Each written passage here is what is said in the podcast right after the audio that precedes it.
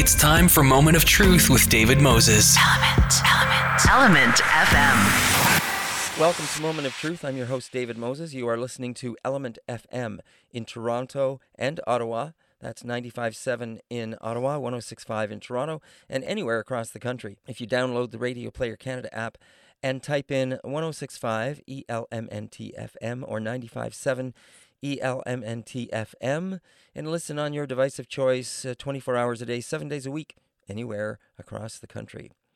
It is our pleasure to welcome to the show Theola Ross here to speak about a short film documentary uh, entitled Many Bloodlines. Uh, so, welcome to the show. Well, thank you very much. Yeah, uh, I am the director of Emiche Toset, uh, Many Bloodlines.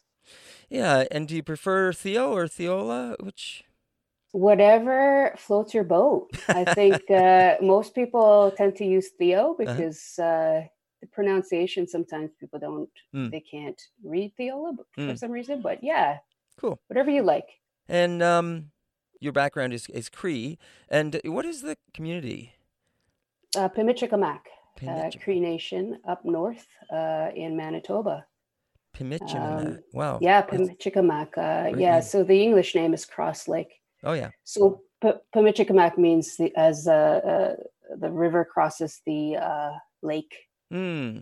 So that's where the English name came from. Okay. Well, uh, as I said, it's great to have you here, and uh, of course, I had the pleasure of watching your your short eleven minute documentary. And congratulations! I understand it's an award winner. Yes, it is. I am so thankful for that. Yeah, it is. It's surprising, and um, I'm completely honored. Uh, and what is that for two thousand for twenty twenty that it won for? Yes, yes. So they, the uh, Hot Docs is having a uh, online festival because of the current climate Yep. of COVID.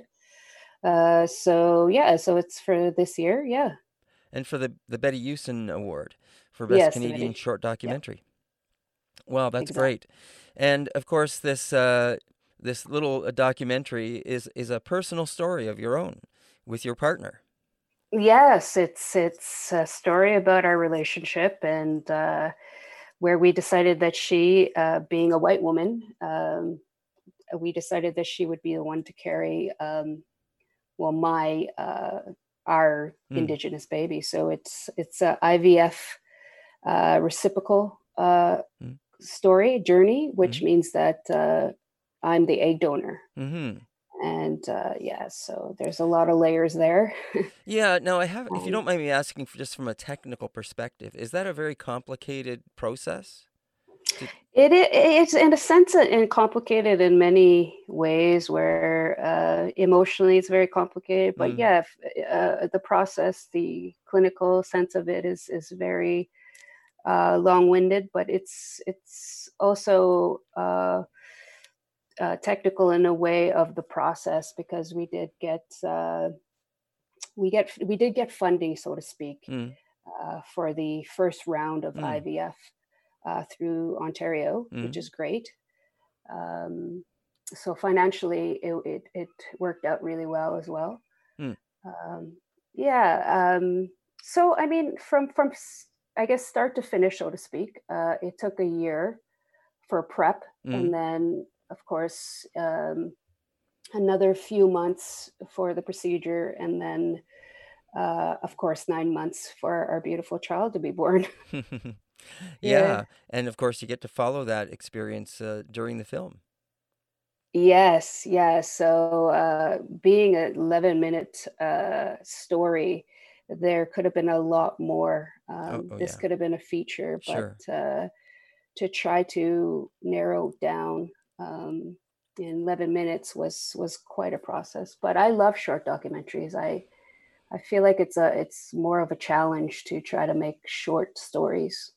And Cree people Oh. like to to shorten things, so we don't we don't you know we just kind of uh, tell you beginning middle end and that's it and that's all you need, isn't it? You take whatever you want from that So, Yeah. so listen. Why did you think it was important to share this story, and and and, the things that you shared in the story?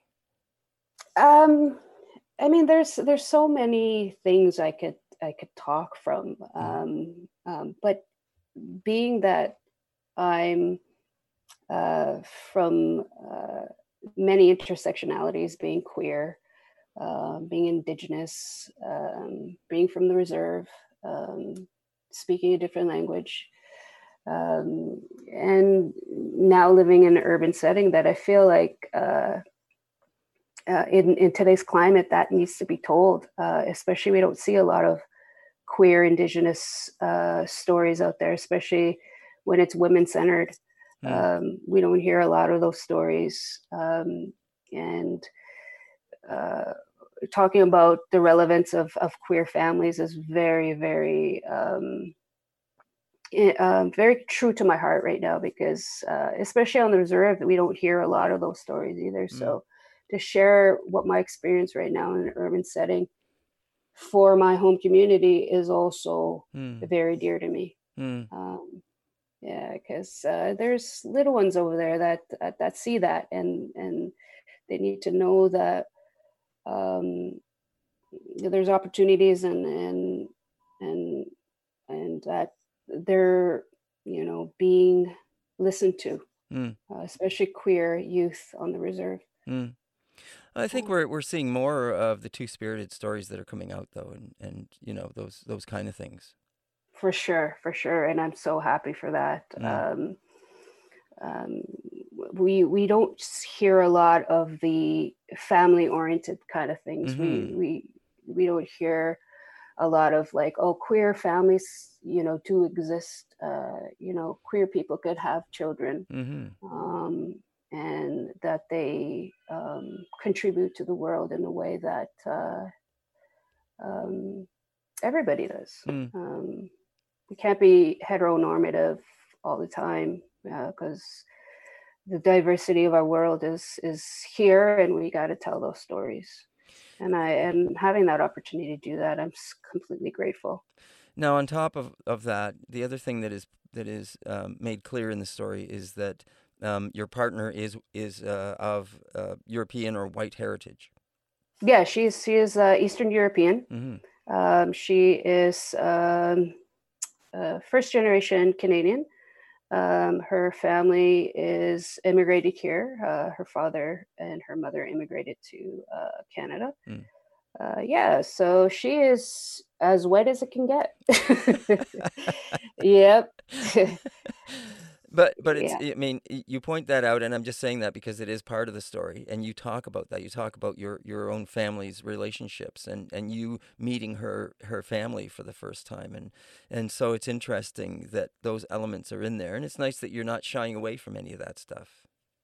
No, no, I don't. I, I feel like uh, uh, that's another uh, thing I really wanted to um, be the focus of the film as well, because, you know, our child's mother, you know, in reality, she needs to decolonize um, the harsh truths of her whiteness Mm. um, here in Canada, and, and and and for her to do that, I commend her 100% because she tries every day to be an ally to our community and um, and uh, you know that's one of the reasons why um, I find her so um, amazing as a person Mm. Uh, to do that and and to be truthful and say you know um, we live in a world that uh, right now it's we have to address the truths of what white white supremacy and it has done to indigenous people here in Canada Mm.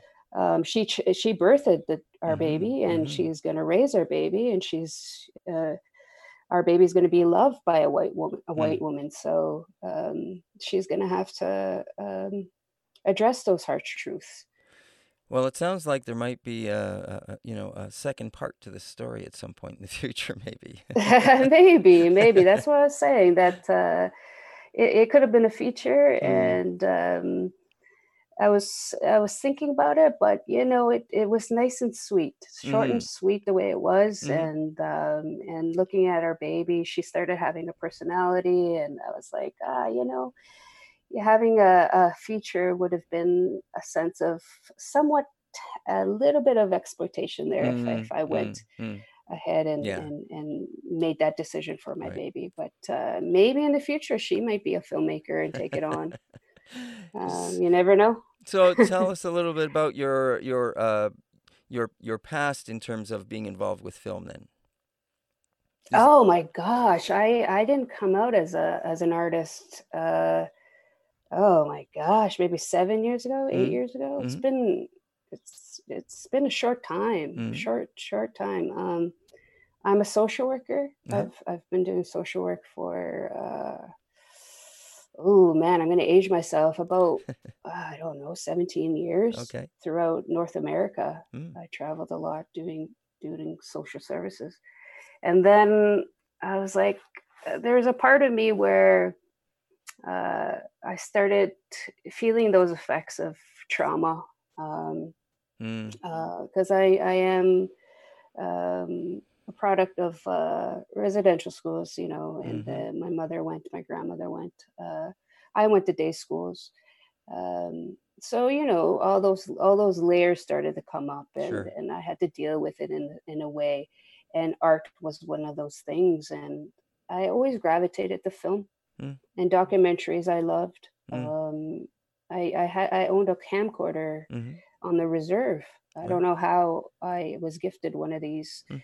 camcorders back in the day, and I used to just film res dogs and and uh, talk to people, uh, you my neighbors. And there's this little res kid with a camera in their face. They're like, "What is this kid doing?" But I, I always remembered that. I, I feel like I feel like film was always one of those things that I could uh, tell stories, Nice. take my time with it. Right. Yeah. Oh, nice.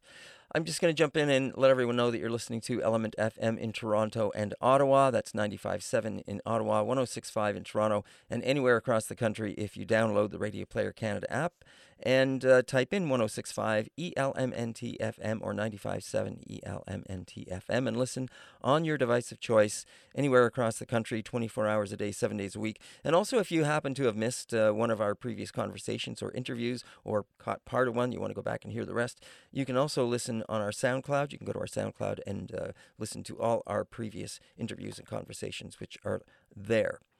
And uh, at this point in time, right now, we are talking with Theola Ross, and she is the director of Many Bloodlines. And uh, Theola, you want to give us that uh, the name in Cree again? No problem. It's Emichetoset. Emi Chatoset. Very good.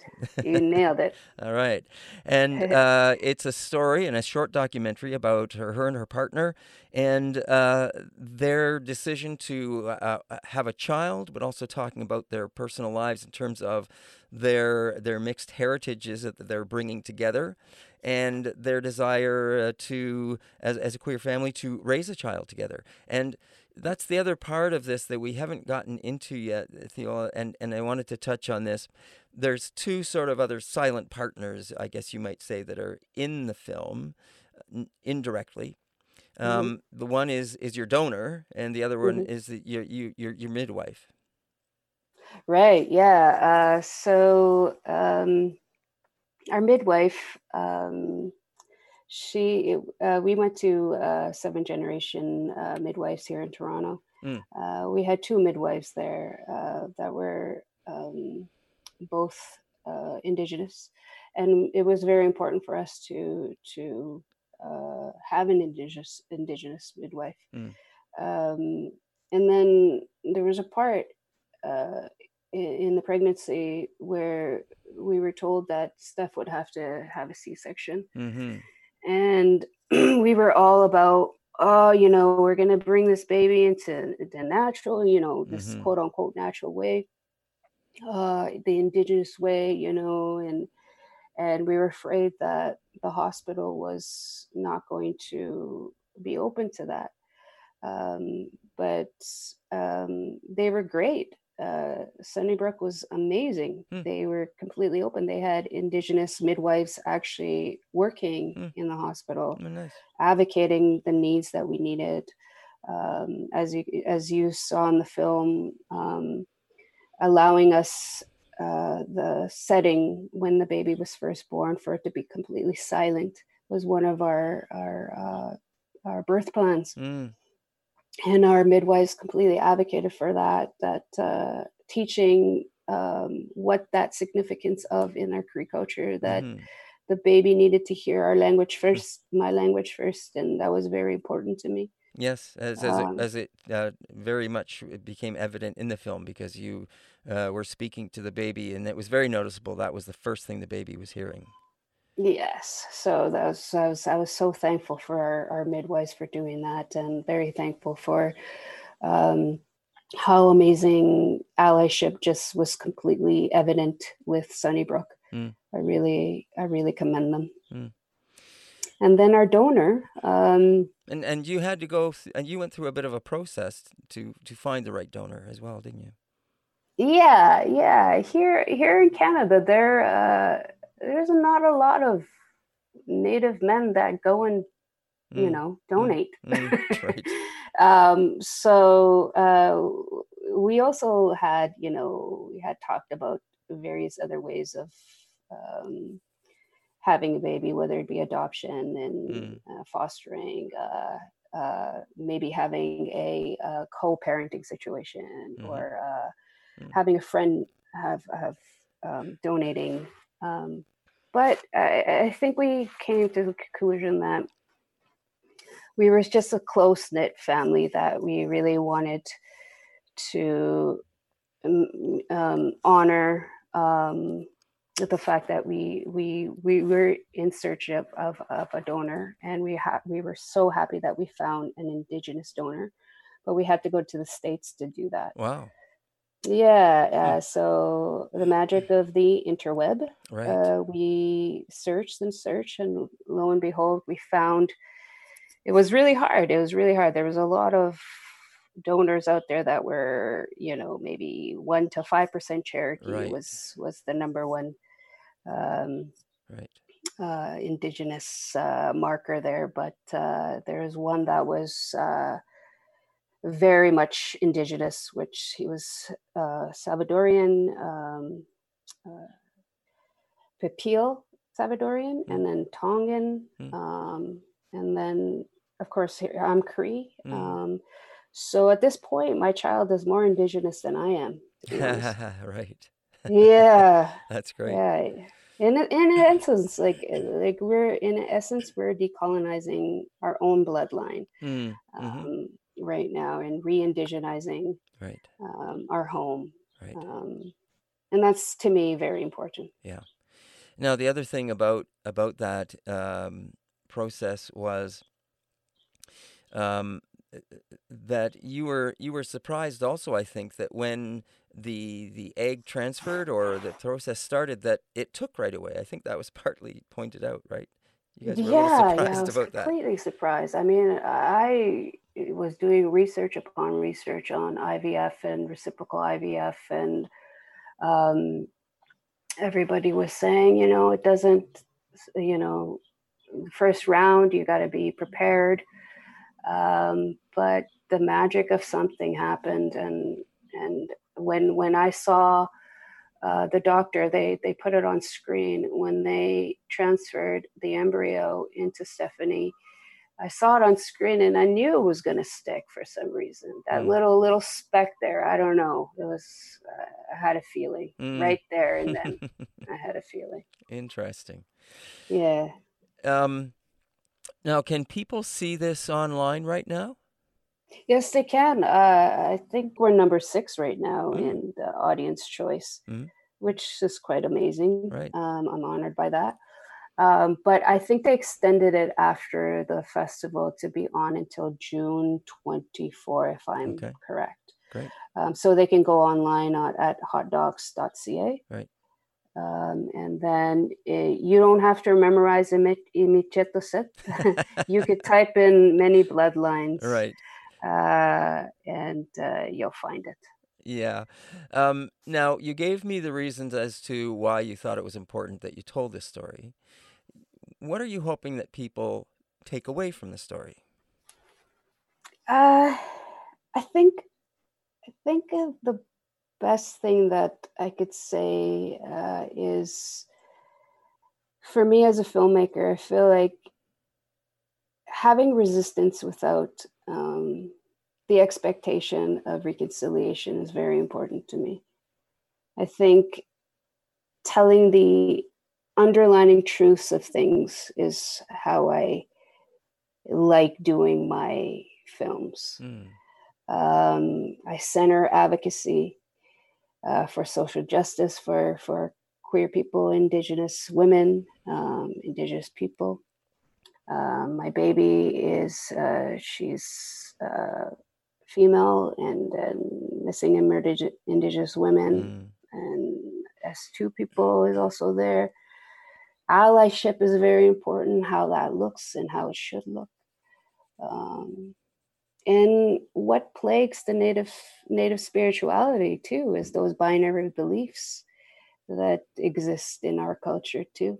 Mm. Um, and that's all due to trauma created by colonialism and i and i just hope to make change is basically what i hope people take away wow that's quite a bit yeah for a short yeah. for a i got short deep story. with it didn't i you did that's a lot for a little 11 minute piece yeah but it is it is a great story, and it, and it's wonderful that uh, you you did think to document this and bring it forward for people to see and and share and and uh, and and use as tools for for many of the things that you just mentioned.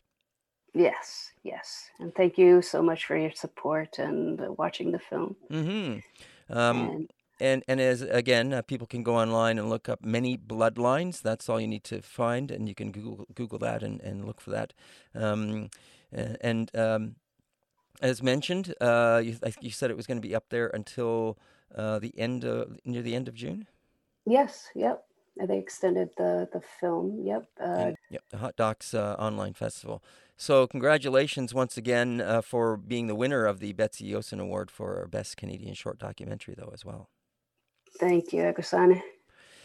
And and all the best to your family and and the little one. Thank you so much. How is she doing? Thank you so much.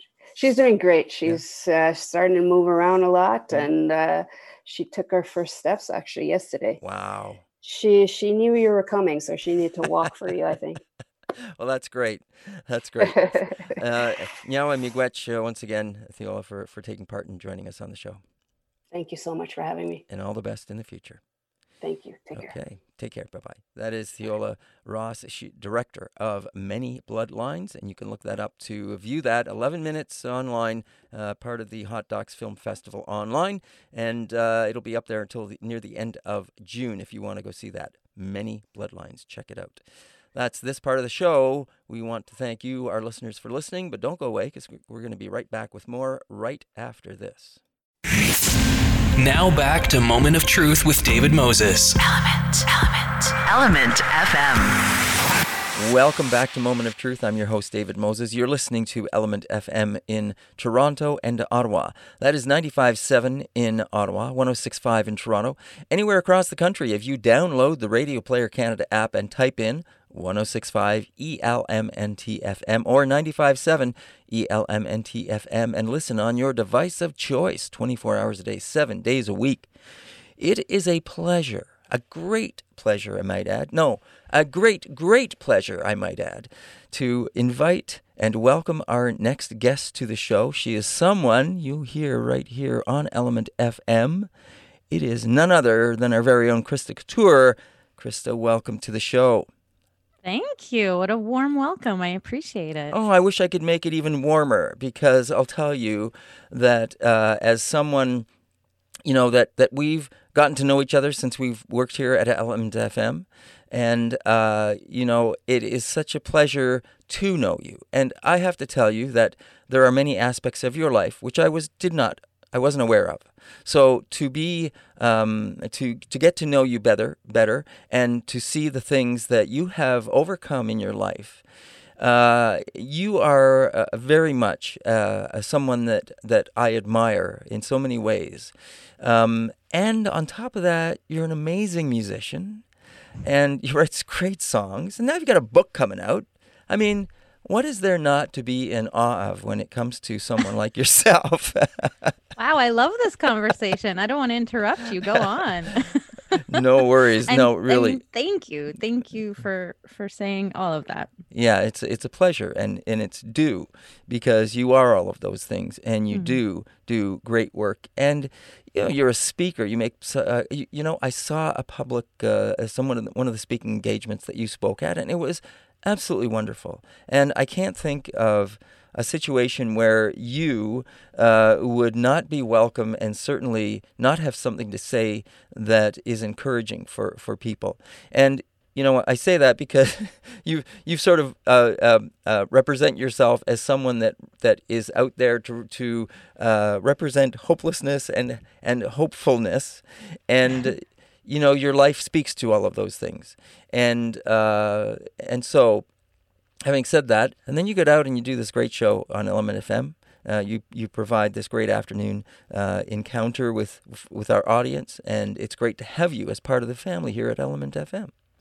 Well, thank you. I- It must have been the um the the walrus talk that you saw. That's and right. it's true. I mean, I sometimes think I'm a master of none because I do do a lot of different things. Mm, but I- it's just how I roll. It's how I find fulfilling and, you know, just finding new and different ways to connect and share. I'm like all about processing experiences and making art out of experiences and um and so that's why I kind of tap into all those different areas. and and good for you uh, because I think that's what life.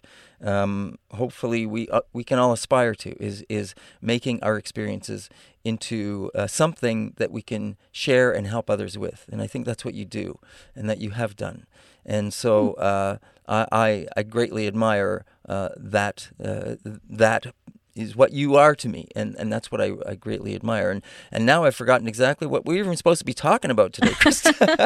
But this is great. I feel good. I'm glad you do. Actually, you know, COVID 19 has put us all in a position where it has affected us in many ways, locked us down. You are a mother uh, of children. And uh, that was part of what we wanted to talk about was as, as someone with children, what to do with them. You know, uh, as we as we look to the summer months, everybody wants to get outside. Everyone wants to mix it up and have fun, especially kids, right? Um, I love that saying about about children that uh, they are not careless; they're carefree, and uh, more of us should be that way. However, with COVID nineteen knocking at our door, we need to be careful, and so uh, we need to look out for our children in some ways in that regard as well. So, um, what are you thinking of for the summer months uh, for your kids? Yeah, well, my daughter is just two and a half. Mm. And so during this time, you know, she hasn't been like missing school. We haven't had to tackle homeschooling and those challenges, Mhm. but we have had to keep her entertained and keep an eye on her Mm. every waking hour because we don't have any childcare or Right. you know any we can't go to the library we can't go to go out and do the things we used to do together and Hmm. and so it's been a time of um just being as creative as we possibly can with all of these restrictions in place that we're all under you know the playgrounds are closed Mhm. um, all of those public places are closed and um, and so it's been it's been a challenge now that it is warmer that's really opening up our options thank Mhm. goodness i mean we have for the past couple months made more crafts than i've probably made in my whole life and we've become a family that now we don't throw anything out or recycle anything. It'll be Mm. like a, an egg carton. I'm like don't don't don't put it in recycling. You can make something out of that like everything is a, a craft possibility because it'll be something we could do for half an hour. Um and so we just have become sort of hoarders of every object in case we can spend time making something out of it. And but now that it's warmer and we can go outside i mean it's thinking creatively and in kind of small ways i think what i've actually really appreciated about um, having to respond to uh, the pandemic and having a young child is like we've kind of had to keep everything close and small and so Mm. you know we're not going to the playground but we're going for a walk in our neighborhood Mm. and and ways that we try and like make that different each day or make it fun each day is we come up with things like different scavenger hunt lists like we go on a walk and look for as many Mm. red doors as we can find and you Mm. know that becomes our our Right. task and our adventure um or you know we have a basket by the door and we decide if it's a day that we're going to just get sticks Mm. or a day that we're just going to get pine cones or Mm. you know a day that we're just going to look for you know golden finches like it's everything's kind of become smaller and Mhm. focused but it's also been really enjoyable to do that like Yeah. to just kind of pick one thing because you have to make it last Right. and you don't want to like blow your whole scavenger hunt wad in one day so it's like okay we'll just make it thematic today is a pine cone day and we go and collect as many pine cones and then maybe that afternoon after nap we paint the pine cones Mm. like it's just kind of looking at experiences and trying to break them down into as many smaller fun little things we can do and take our time with everything. Mm. and i think that's what parents again i can only kind of speak to having young kids but like that's what all of us are having to do. Like how do we stretch our resources? How do we get creative? How do we work with you know the space that we have? I feel really lucky we have a backyard. Not Mm. everyone has that. Mhm. and so like what can you do in the space that you have? Hmm Yeah. Now, the fact that things like the, the, the playgrounds were shut down with a young child of, of two and a half, uh, th- they're big areas for, for kids of that age. You know, want to go out, they want to play, they want to do these things. So, you know, just looking at this from a different perspective, a little bit, um, from your from your child's perspective, are they getting a sense of, of what's going on? I mean, do they think, why can't I go play on the playground? You know, I mean, what are, are they feeling?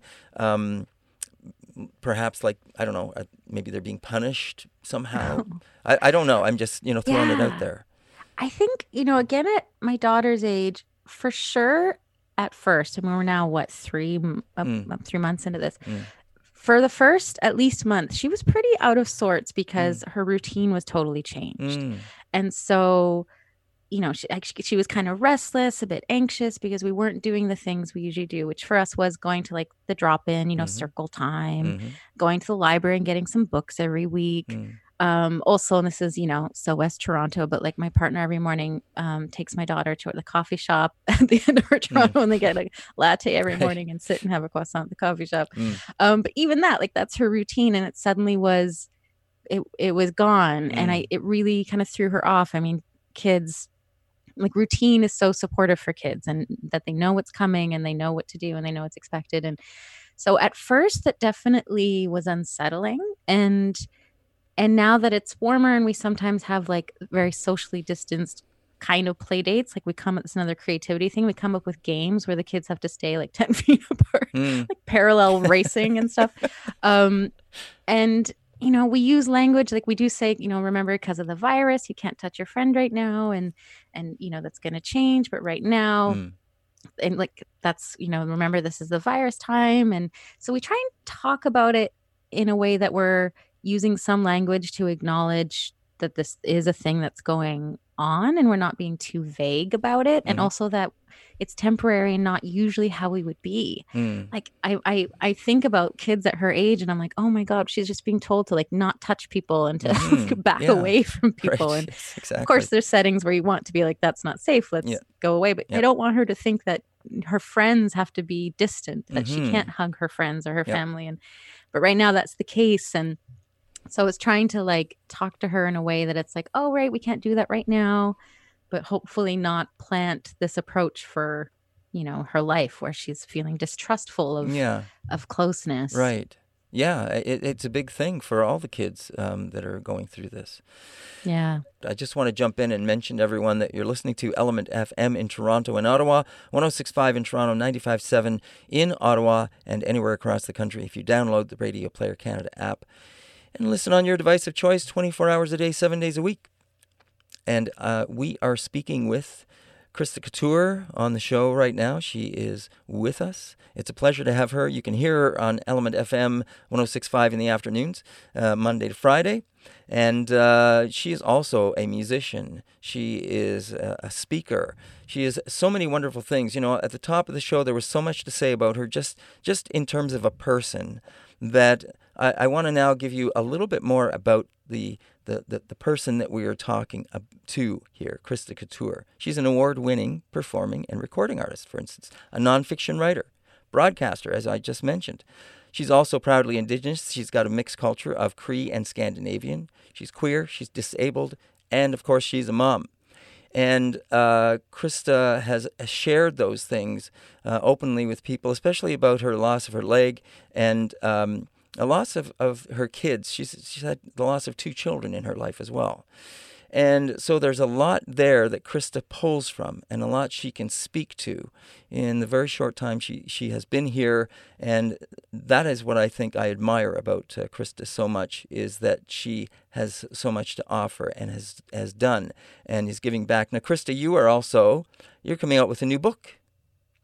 Yes, my first book. It's a memoir called How to Lose Everything, which Great know, title. Hearing my bio, you can probably guess why. Um, and it's a memoir about loss, about mm. some of those losses that you mentioned uh, the loss of my leg to bone cancer when I was a kid, the loss of my two first children, my sons, Emmett and Ford, um, going through a divorce after that. And while it's a sad story, I don't think it's a sad book. And uh, I, it's been really a powerful and interesting experience writing a book. It's a lot of work. It's a lot of mm-hmm. words in mm-hmm. a book. Mm-hmm. Um, but I found it really fulfilling, really, really satisfying to puzzle the pieces of a book together and learning about more about the literary world.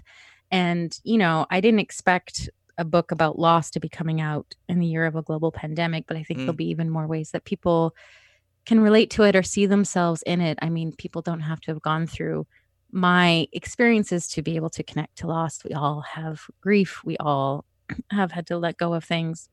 And um, so that's that's in there. And I think it's been, I mean, there are experiences that I've talked about in my music over the years and the different albums I've recorded. But writing a book became just, it's a more fulsome way to tell kind of the whole story. Mm. and um, I'm hoping that, you know, it's interesting you to like talk about like, how I put these things out there. And, and of course, I hope that people connect to them or can support people in their own experiences. But in part, I do that in a, with a sense of like reciprocity because I have received so much from the books that people have written, the mm. songs that people have mm. written, mm-hmm. the stories that people tell. And in the earlier days of my grief and my losses, I looked to all of those things for support. Mm. And I'm kind of hoping by putting something back out there, I'm I can express my gratitude that I can contribute to these conversations about loss and parenthood and change and kind of say, okay, thank you. I learned from you. And now I'm going to share my experiences and maybe someone will learn from them too. Because that's, you know, what we do. That's our human thing. Yeah, and, and, and not everyone connects with uh, with everyone else's stories. Um, I guess that's why, because otherwise there'd only be one book out there, wouldn't there?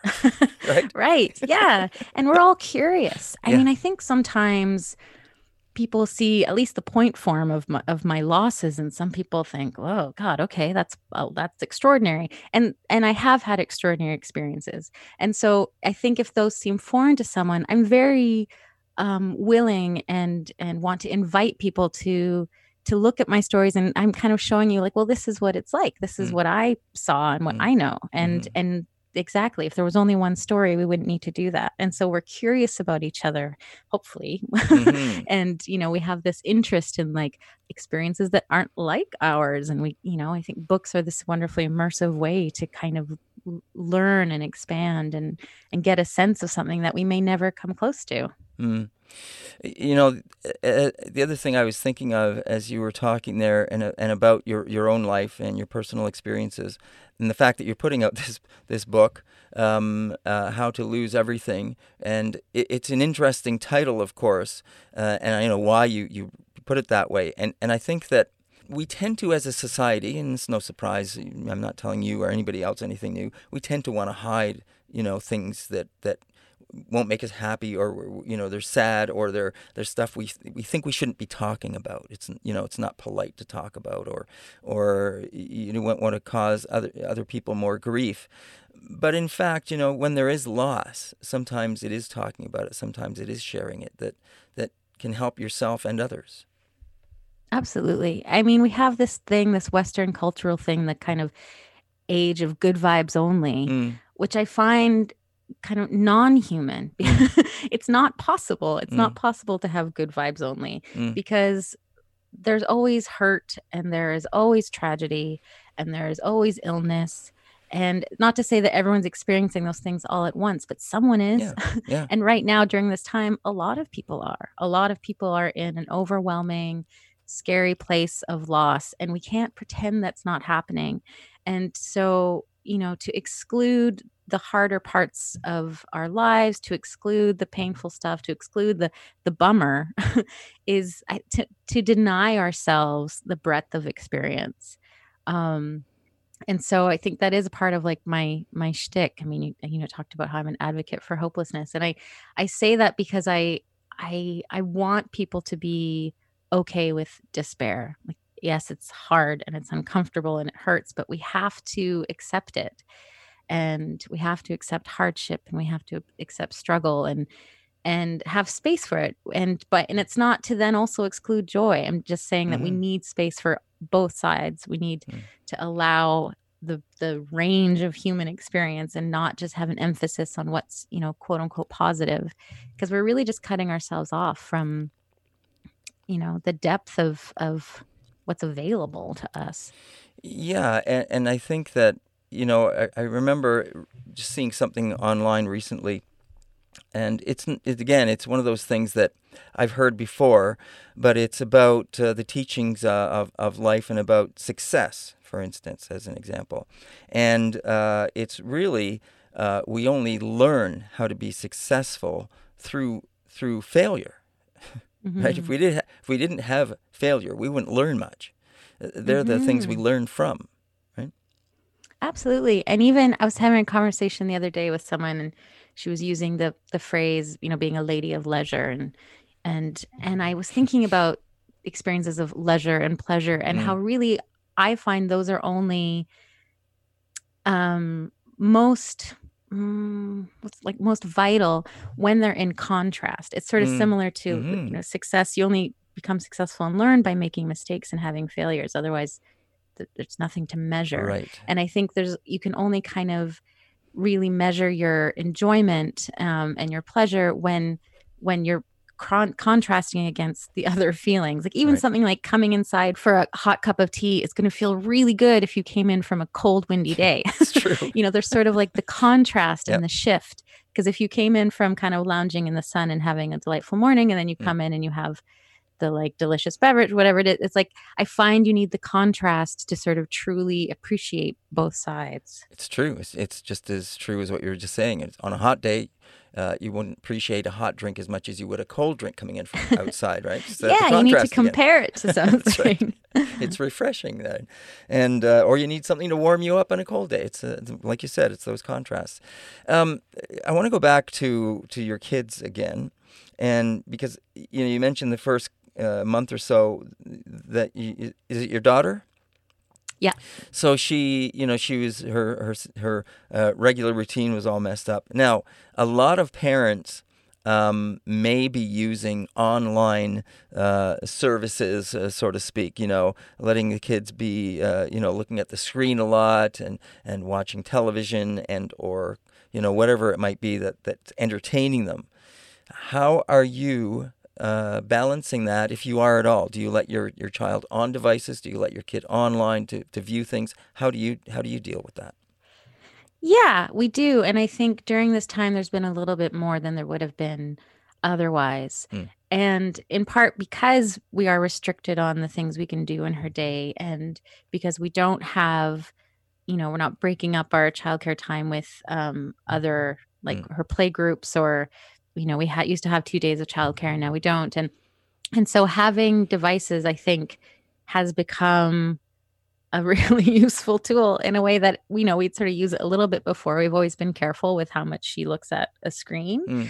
Um, but even sometimes, so yeah, like she has a couple games she plays on my phone and you know she has a couple of videos she likes to watch i try to always kind of do it with her Mhm. like maybe i'll be trying to wash some dishes while she's sitting on Mhm. the floor with the thing so at least we're Mm. kind of participating but Right.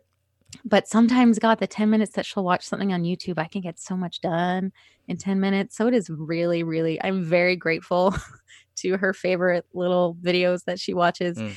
and we've also joined a couple um like zoom play groups and song circles Mm. Oh, yeah. and that's been a nice way Oh, to and it is not the same it is not Right. the same as being in a room with Right. people but at least we're getting to like sing some of the songs Sure. together and we see other kids on the screen and we see some of the people we recognize from when we used to go to the playgroup in person um, so we've absolutely added more screen time than we had before but i think it's it's it's been so useful and i think the conversation around screen time has shifted a little there i think has always been a lot of shame put on parents Mm, if they mhm. employed any screen time and of course there's you know the recommendations from pediatric Mm. organizations Yep. of no more than two hours Right. or whatever for different ages all of that is important but i think sometimes you know if you see a kid on a phone there's sort of this assumption like that they've just been on it all day long Mhm. but right now like parents really need a break they really Sure. need Oh, yeah. some help they really need Yep. some tools to keep their kid entertained or to also just for themselves be able to sit down for five minutes Yep. and so screen time i think has been really helpful and it's also like i mean i've been amazed my two and a half year old the way she can play games on my phone like it's she's really figured out the touch screen and like you know i turn off the internet and i you know make sure no notifications are coming in and she's Mm. not accidentally like responding to my text messages Mhm. but um it's wild how how quickly she's become skilled Mm. at uh, doing something on device and it's part of her world i mean there's going to Mm. be devices in this technology and Right. so i'm trying to like forgive myself for relying on it a little bit more Right. and then also just appreciate the way that it's there but i think right now everyone's just doing like what they can do you know i feel like whatever you need to get through right now is Mm. okay Mm. like just Mm. whatever it takes if it takes two hours watching tv fine it's fine Okay, just before we go, Christa, uh, Yes. another question related to your to your daughter and to your family and to your experiences of life, because I get a sense that you, as a person, are going to approach what and how you uh, talk about life differently than someone else might because of your own personal experiences that- that you've gone through, um, in terms of dealing with uh, uh, some of the the less happy moments in life. Uh, how do you deal with that with your kids? Oh man, good question. I'm gonna be learning more as she gets a little older and starts to comprehend more. Mhm. I mean, it's interesting. I notice, even though I have this um, dedication to allowing for the you know so-called negative feelings, I, Mm. I I talk about it. It's part of my profession. It's part of my Mhm. creative work of waving this flag of saying it's okay to feel crappy. um, and then at the same time, I look at my my joyful daughter and I want to protect her from everything and I Mm. want her to I at the same time I'm like I want you to be okay I want you to feel good and I I Mm, notice those thoughts happening in my head at the same time mm, um I mean I try to practice with her with her own big feelings of just you know acceptance Mm-hmm. and and learning ways to you know be okay with the different emotional Mhm. responses and and then I try to follow her lead. I mean, I think kids are always learning. They're constantly learning. When have you not seen a kid learning, no matter what they're doing? And they also really guide us. And so, I mean, I've been amazed just in the two and a half years so far that I'm often just kind of responding to where she's at and the words she's using and the things she's noticed. You know, and we'll see. We'll see. I'm no expert. I think sometimes people think I'm an expert on loss, and I I wouldn't use that word. Mm. I just have had a lot of it. mhm. um, so we'll see how that plays out in parenting. Right. Nicely said. A great way to end our conversation. It's been a pleasure to have you on the show, Christa. Thank you for having me. It's, uh, like I said, my pleasure. And uh, listen, all the best to you with the book. All the best to you with your, the wonderful uh, recordings that you've put out. The latest uh, CD you you've put out. Wonderful stuff. Wonderful. I encourage Thank you. everyone to go and check out Christa Couture online. You can check her out at ChristaCouture.com. Uh, and you can uh, scroll through her website there and find out about uh, all the things that she's involved with. And uh, and and so yes, please do so and listen to some of the wonderful material that she has. That's this part of the show. We're going to be right back with more right after this. Now back to Moment of Truth with David Moses. Element, Element, Element FM. Welcome back to Moment of Truth on Element FM. I'm Matthew Bison, joined now by Trina Mather Simard, who is the executive director of Ottawa's Summer Solstice Indigenous Festival, which this year is happening online, is happening in the virtual realm. Now, Trina, first off, when did you realize you were going to have to shift the festival online? Well, I'd have to say it was about mid March after the March break time. We were, like many festivals, kind of watching uh, the changing regulations and trying to decide what our next step may be if we were going to cancel or postpone. Um, and then eventually the final consideration was taking it virtual. Okay. What were some of the first things you did to facilitate the change from physical in person to virtual? Uh, so I think the very first thing I did was reach out to all of our partners, our funders, and our sponsors to see if I had the support and the budget to make that happen. Um, because you know I wasn't quite sure how we would be impacted by the funding that we normally receive for our live event, and if we would be able to to reapply it for a digital one. Um, and I wanted to make sure that we had the budget to pay the artists and pay all the technical and production uh, we would need to make it happen. Okay. What would you say were some of the most difficult elements of the festival to move online, to move to a virtual setting? Um, you know, I think the hardest one for me to wrap my head around originally was probably the powwow. Um, you know, I really literally took each program element and just kind of, you know, I guess internally brainstormed like, what do we do there and how could we have the artists uh, or presenters still involved? And then you know how can we make that connection with community still through that program? So um, you know with the powwow because it's so visual and you know such a powerful in-person experience i think that was the hardest one originally for me to uh, wrap my head around how I could do it um, and so we had started developing some of our other programming first and then we moved to a partnership uh, which was really key with the uh, social distance powwow.